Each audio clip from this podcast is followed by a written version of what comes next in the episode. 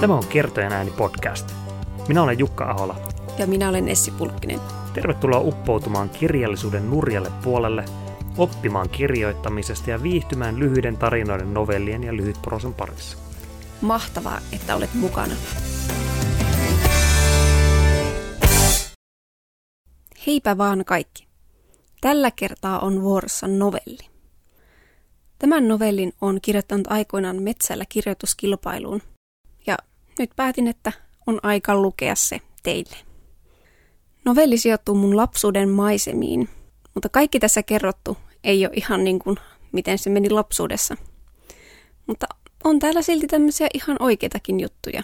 Nimittäin meidän mummolla ja papalla oli koira nimeltään Kössi.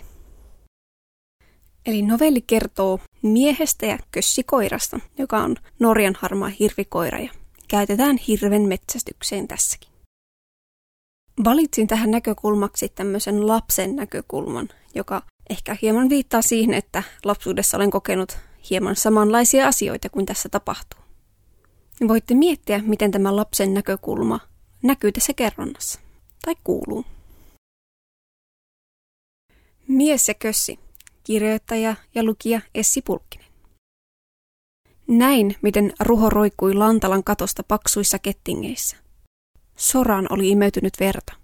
Haju pisti nokkaan ja teki pahan olon. Pappa oli sanonut, ettei saa tulla navettaan. Menehän pois, pappa komensi minua.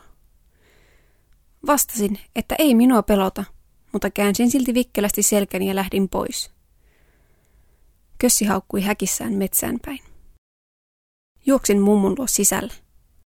Mummu seisoi leivin uunin vieressä tiskiharja kädessään. Meillä oli ollut ruuaksi pottumuussa ja hirvenlihaa. Se oli lempiruokaani. Kyytipojaksi kahmin puolukkahillaa. Syödäänkö me huomenna sitä hirveä, joka roikkuu navetassa? Kysyin. Mummu hymyili ja puisteli päätään. Menee vielä monta päivää ennen kuin liha on valmis kypsennettäväksi. Tänään hirvin yljetään – ja huomenna ruho paloitellani laitaan kylmään, mummu tiesi kertoa. Halusin kysyä, mitä se nylky tarkoittaa, mutta mummu patisti minut leikkeihin. Vintin ikkunan ohuen pitsiverhon läpi katselin koirankopin punaista hahmoa. Se oli meidän mummulan kössin oma koppi. Häkki oli rakennettu liiterin päätyyn ja kopin katolle pääsi rappusia pitkin. Sieltä kössi aina haukkui naapurin koirille pikille ja vekulle.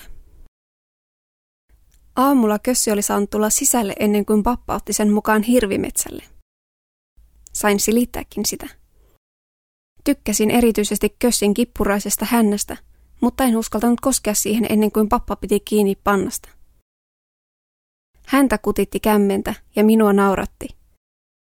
Kössi se vain riiputti kieltä suustaan. Sitten kössi pistettiin metsään hirviä haukkumaan, ja pappa lähti muiden metsästäjien kanssa kössin mukaan. Kaikilla miehillä oli samanlaiset vihreät vaatteet sekä punaiset liivit ja lakit.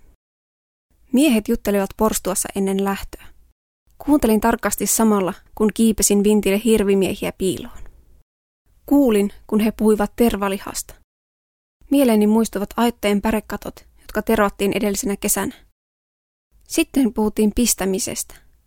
Mietin, mitä silläkin tarkoitettiin, kun kerran miehillä oli pyssyt mukana.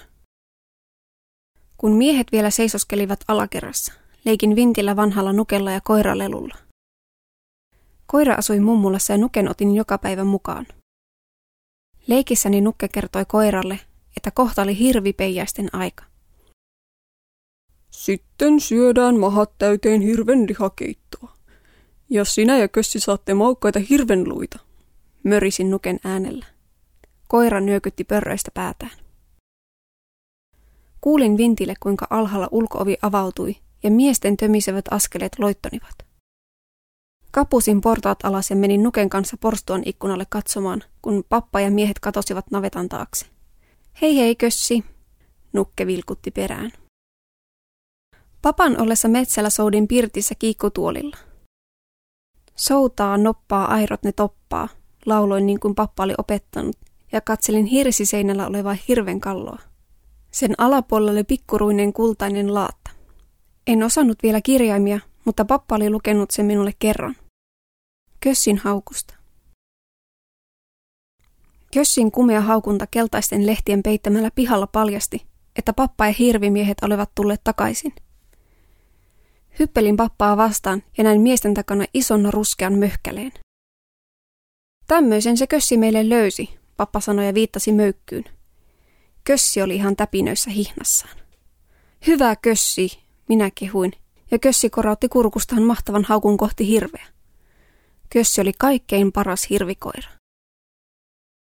Nostetaanhan sonni pukille, yksi miehistä kailotti. Rutistin kulmian ja kurkotin katsellani hirven taakse. Ei siellä mitään ollut. Hirvi vietiin lantalaan. Halusin mennä perässä katsomaan, mutta pappa kielsi minua. Pistin kädet puuskaan, mutta lupasin olla tulematta.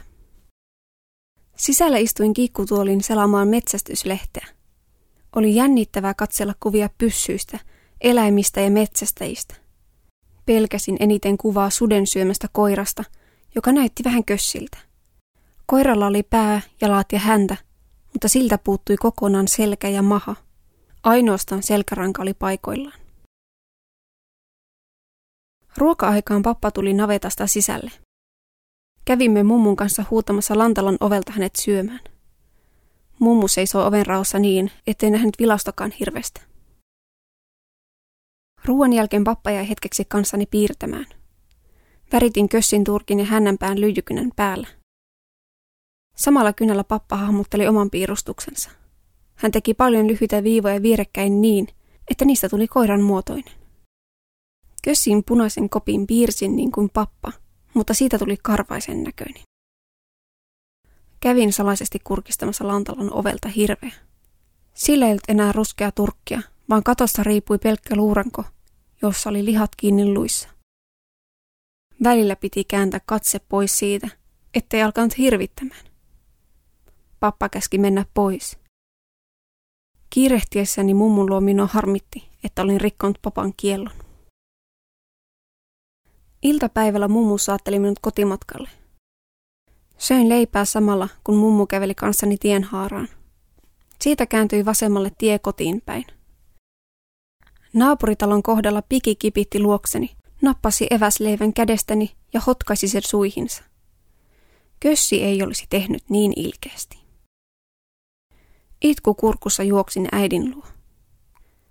Kotona sitten huomasin, että nukkekin oli jäänyt porstuan ikkunalaudalle. Siitäkös tuli isot itkut. Seuraavana aamuna, kun tulin taas mummulan, nukke odotteli minua ikkunalla. Se oli saanut pienen puisen pyssyn olalle ja paperikössin kaveriksi. Kuvassa kössi haukkui toisella paperinpalalla olevalle hirvelle. Punaliivinen nukke posautti pum pum pum hirveä päähän niin, että sylki pärskähti. Ja hirvi köllähti kuollena maahan.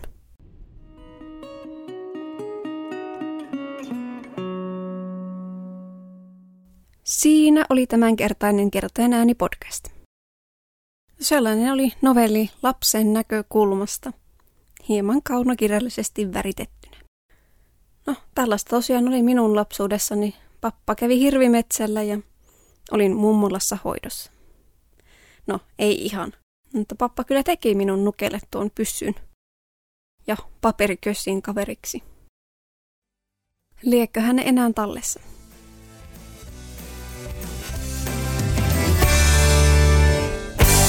Tällä kertaa kertojan äänessä oli Essi Pulkkinen. Jos tykkäsit jaksosta, niin muista tilata tämä podcast, niin yksikään jakso ei mene ohi.